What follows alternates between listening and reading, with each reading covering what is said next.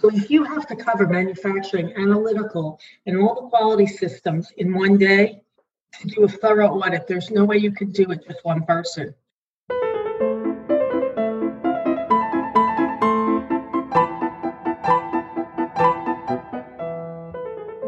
Welcome to CMC Live. This is the show where we discuss CMC regulations and guidances simplified through real life experiences and risk based advice. Each episode, we speak with subject matter experts as well as other leading industry authorities. With your host, Ed Narkey. So, welcome to CMC Live, everybody. Today's uh, guest is Bettina Kaplan. We're talking to her about quality assurance and more specifically audits. Bettina lives in Boca, Florida, little known fact, and I've Boca known her for a number of years. Boca Raton. I'm not from Florida. Um, anyway, number of years she's worked with us. I've known her prior to that through our network, and um, so great senior quality assurance consultant here at DSI. Lesser known facts: three amazing children. I originally thought it was two, but I learned. And she's also a, a New York Mets fan.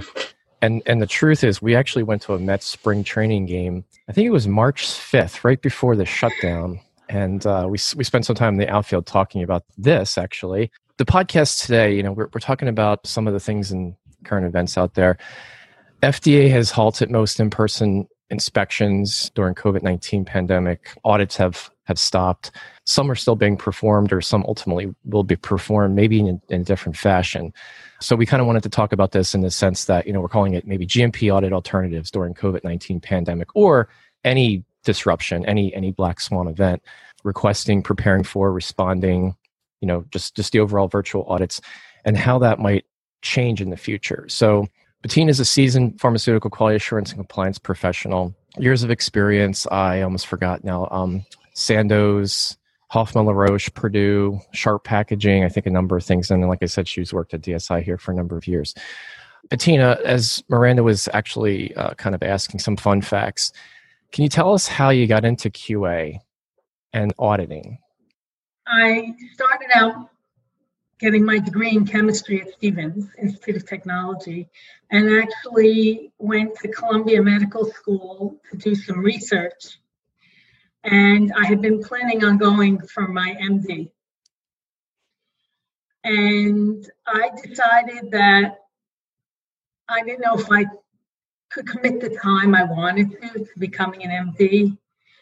And I started to apply to industry and started at Schering-Plough as a QC chemist. And I worked in the analytical lab for three years and decided I wanted to do more. I wanted to learn more and started in QA. I worked at Ferring for a couple years in QA and moved to Stuart Pharmaceuticals where I was the manager of third party suppliers and started to get into auditing. Um, I worked with a gentleman who had been at the Philadelphia FDA for a while and taught me a lot of things about auditing and about general FDA guidance and, and just industry in general. And from there, I, I started to move up in the quality arena. I moved up to back, well, that was in Delaware, and I was getting married, so I had to move back up to New Jersey. okay. And um, I went to a company that was a virtual company, one of the earlier virtual companies. It was um, OTC products and some foods we had roughly 40 suppliers and all of them had to be controlled they had to be audited they had to be managed and systems had to be built i was with that company for quite a while until they decided to sell the company to major pharmaceutical companies who bought the products and actually felt that for an otc company we had really great quality management systems um, after that, I had gone to QA and compliance at Roche, and that's where I got heavily into compliance. Roche had just come out of their self imposed consent decree. So my QA roles just kept increasing over the years as I took on new uh, roles, new companies, and I just got intrigued with all the different aspects of quality and how quality was changing. And just seeing how many sites didn't understand what quality was about.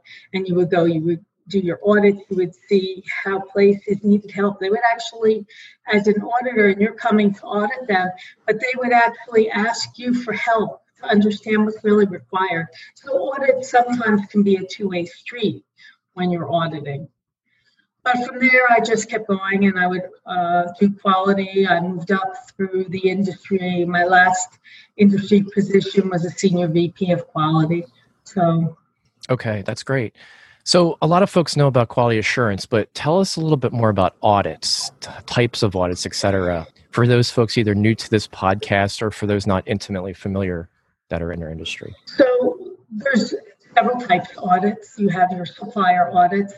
It is required by FDA and by all the other regulatory bodies that we keep on top of our suppliers and that we audit them.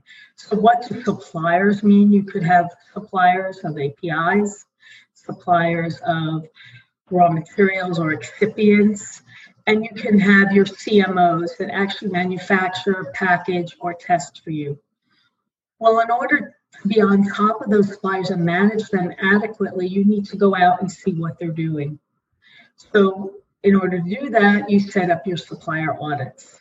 In general, lately, the industry has been going with risk based audits, just like FDA does their risk based inspections. It's based on compliance, it's based on the um, compliance, meaning the compliance status of the site, so how they've performed in the past, the criticality of the material they're supplying, any issues that you may have seen, so you set up your schedule for audits, and it's an audit plan that you sign off on a yearly basis, usually, where it'll say these sites are due for audits this year.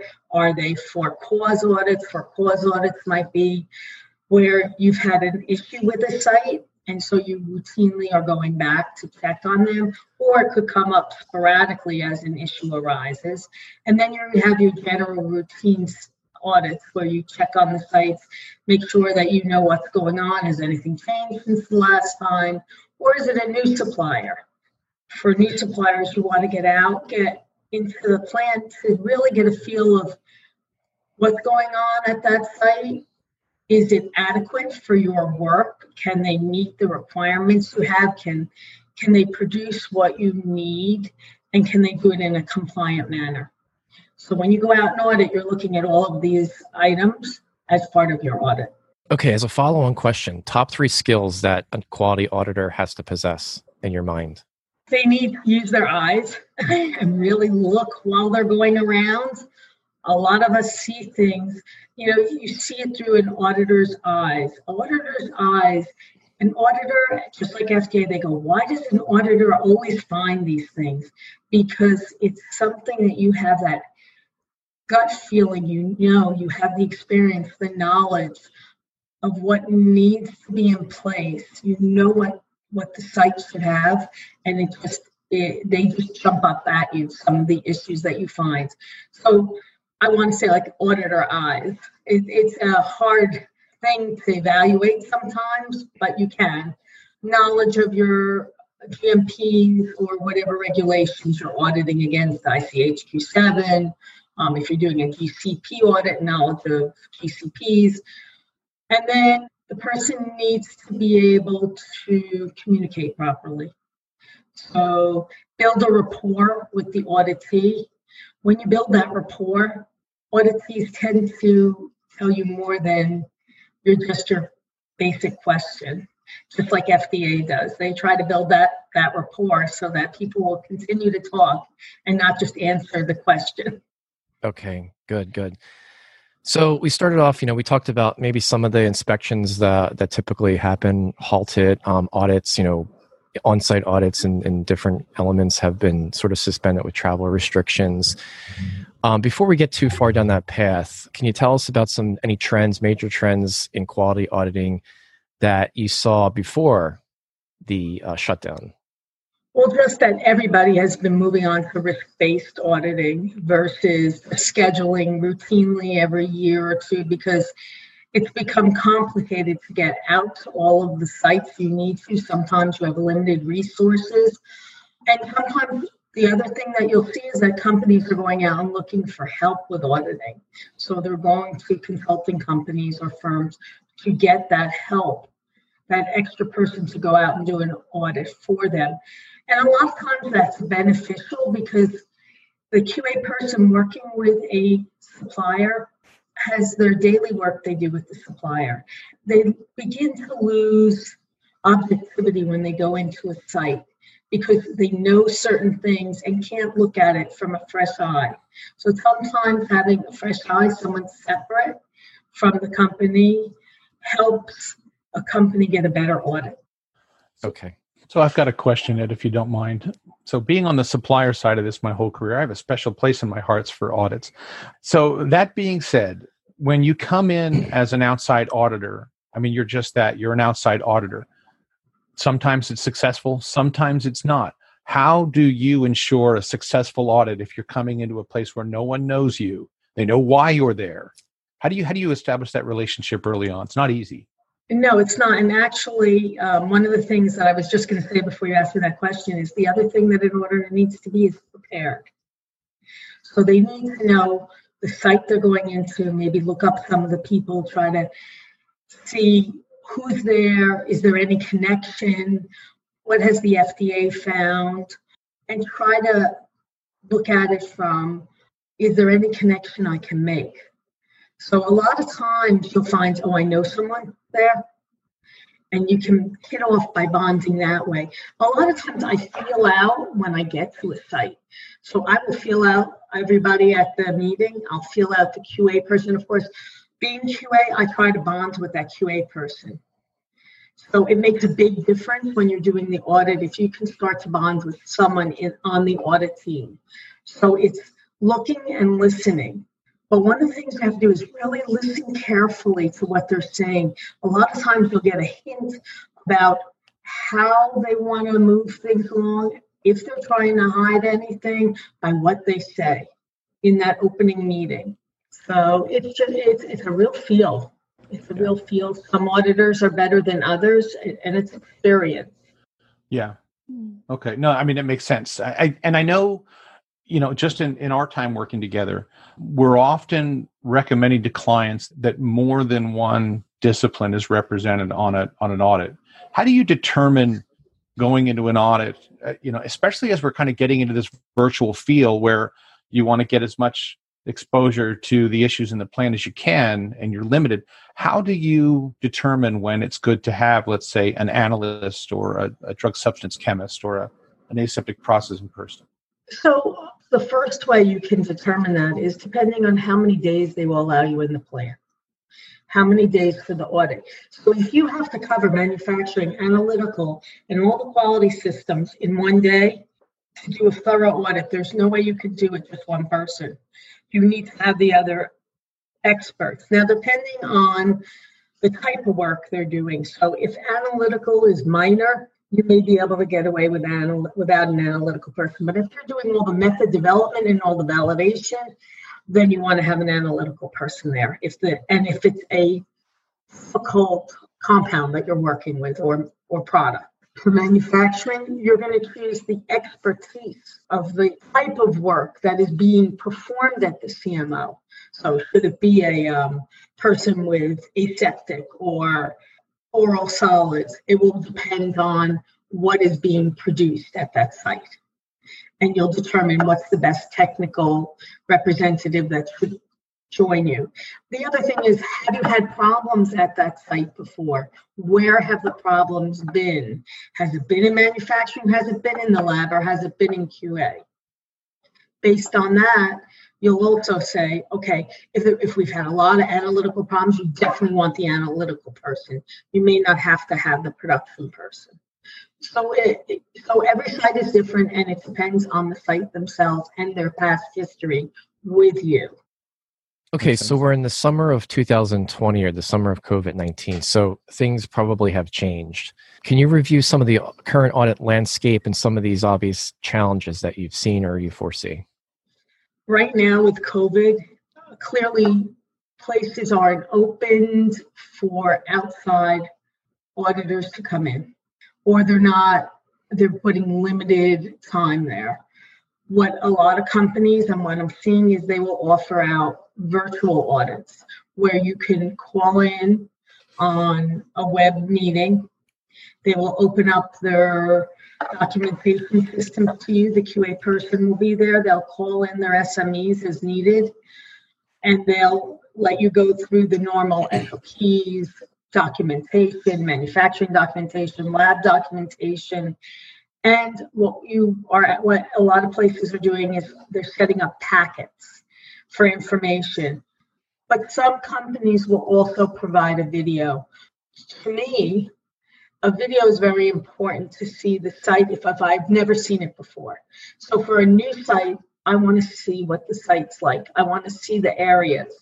But for a repeat audit, I may not be able, may not need to see the visual. I may just need to see the updated documentation and the, the ongoing work. So it all depends on is it new? Is it a company that you're looking at to just evaluate? Or is it a routine audit? And I think that's a lot of companies are going to the virtual audit because they don't know where the future is going to be. Some of the companies that accepted on site audits are now saying, no, we'd rather a virtual audit. We really don't want to stay on site because we're really seeing a lot of problems and we don't want to take a chance. The other issue is going to an audit if you're from a location like where I live, I'd have to be in quarantine for two weeks before I could go in to do an audit. And then I'd have to be in quarantine for two weeks after. It's not feasible. And there are a lot of states like that where we have personnel that need to go on audits and they can't. So the virtual audit for the COVID time period is the best way to meet your compliance requirements. And I heard that FDA is also looking at virtual audits of some type to do inspections or virtual inspections. They've also recommended in guidelines for GCPs that in order for some of the clinics to be monitored, they're discussing visual, a Zoom meeting or something like that to evaluate looking at documentation.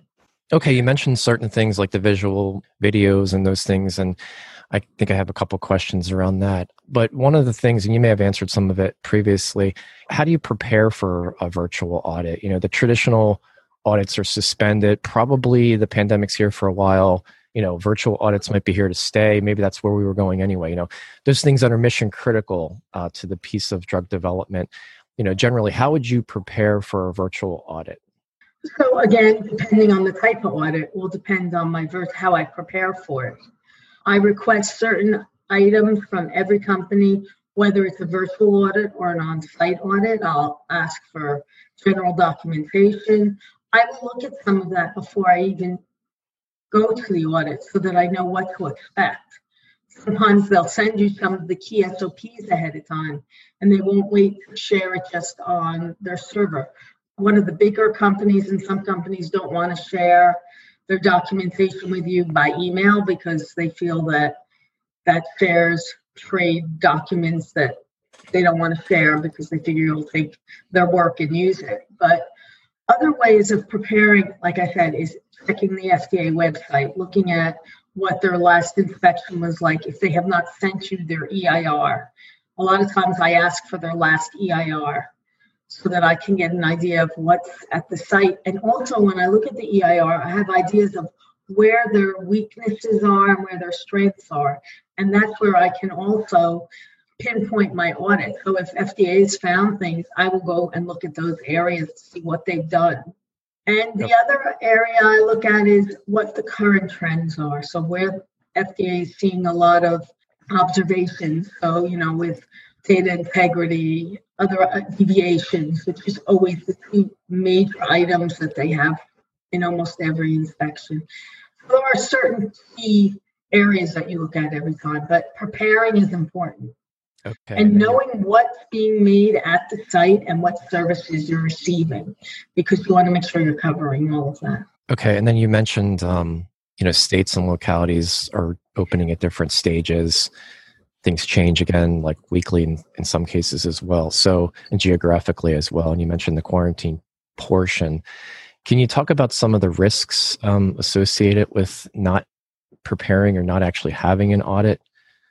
Well, the the big thing is besides for not having control over your sites, it's a requirement, it's a compliance requirement. And since we've already been over four months into this and have no idea when the end is in sight, is it a year from now? Is it a year and a half?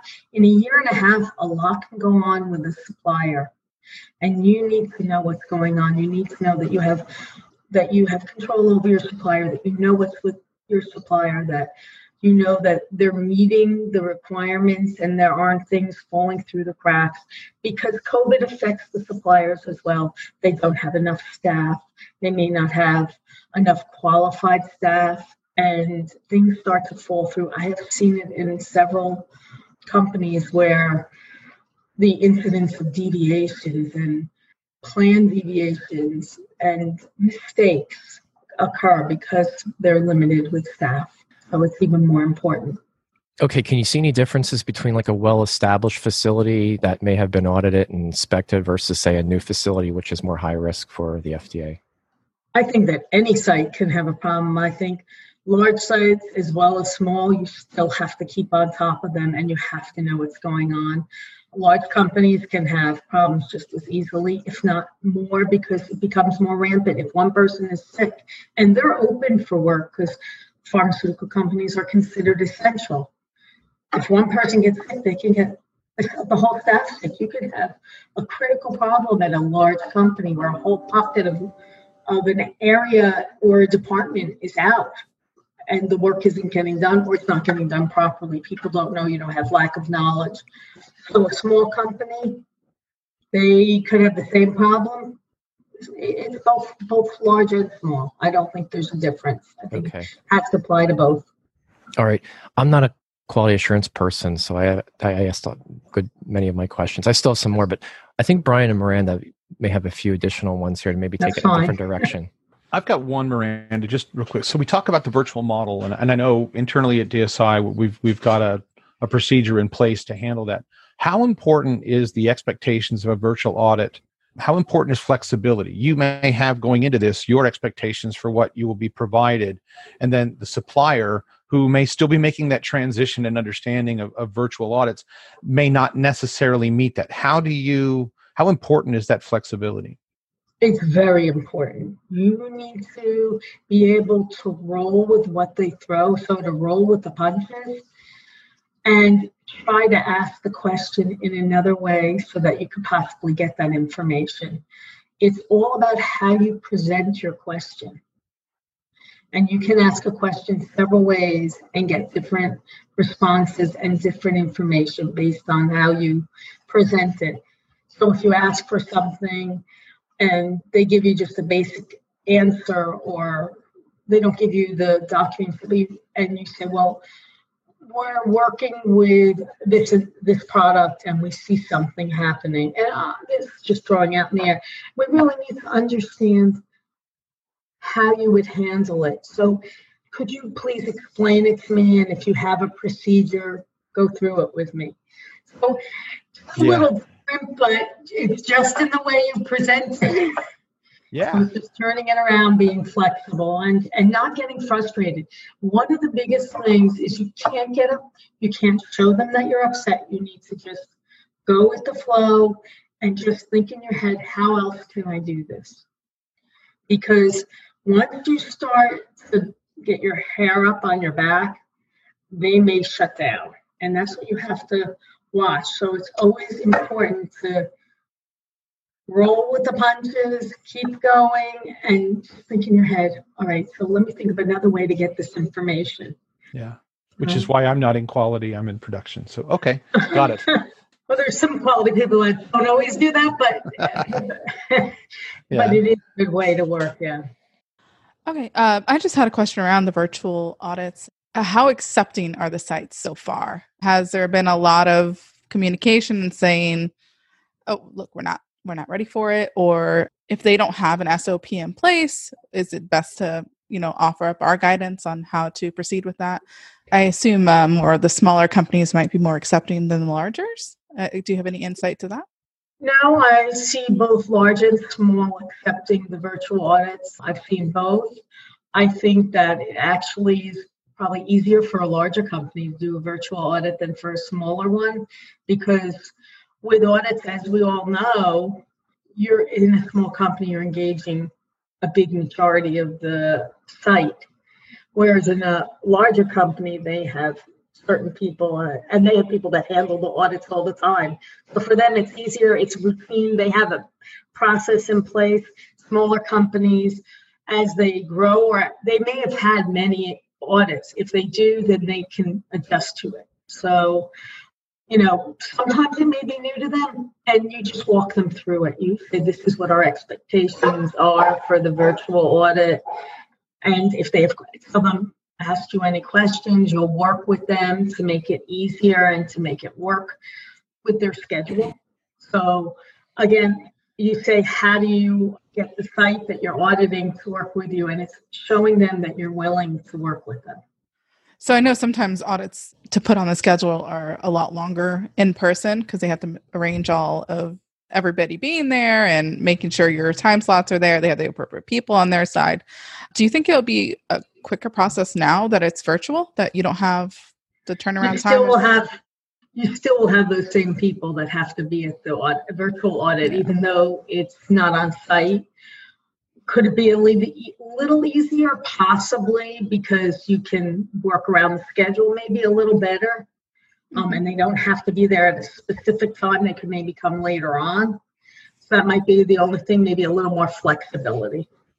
That sounds like an advantage, though, right? You would have, you know, virtual audits. You can have SMEs from multiple sites or wherever, right? Participating online, real time during a tour, those type of things versus maybe five, ten years ago when that was not possible. Well, there's a lot of benefits to having virtual audits. From the other side, from someone who we're providing a virtual audit to, there's a cost savings on on airfare and hotel and and travel time that we're doing it just from our home for the key audit time and that you're not paying for multiple people to travel you're everybody is just joining zoom and you're paying for the time that's provided for the audit and for write-up. So there's economic positives to this as well that you can look at and say well hey you know maybe this isn't a bad idea. But i don't think you can ever get rid of on-site audits permanently. I think that virtual audits may be something that will stay and people will use them in the interim, but you need to go see site every so often because things change and you want to make sure you know what's going on at that site or if it's a new site, you need to see it. But definitely virtual audits I think are here to stay. So we talked about traditional on-site and now we've kind of touched a little bit on virtual audits and sort of how they're evolving and they may be part of the future, especially for companies with budget and um, resource constraints. We talked about a few of the things, the benefits, the advantages, and some of the disadvantages. Are there audit alternatives other than those two? A paper audit is never as effective as a virtual or on site audit. A paper audit, a lot of times, can be used in conjunction with the on-site or virtual audit. It will help you prepare for a virtual audit by having them fill that out. The same thing for an on-site audit. I like to have, especially a new site or a repeat site that you haven't been on site in a while, having them fill out what is currently their practices. But with paper audits, the only companies that I see paper audits being used um, routinely is for like an excipient or a packaging component that's not a primary packaging component like corrugate or um, you know sugar or something like that you know and it depends on is it a critical excipient or or a critical material but i think on-site and virtual are really not going to go away those are going to be the primary way to do an audit So, what we learned today from Bettina virtual audits during a pandemic can really help ensure continuous supply of much needed drugs, not just in the US, but uh, around the world. One of the advantages is to have SMEs from multiple sites. They can participate in this audit, um, answering questions, getting to know the, the CMOs. One disadvantage, obviously, you pointed out, Bettina, the inability to read body language and get underneath the, um, the cover sometimes. Sometimes it's hard to get a great read on the status of an audit you know when you're not there. So we'll work on this. That said thanks again for joining us on cmc live. We hope to have you back to talk about more qa issues in the future.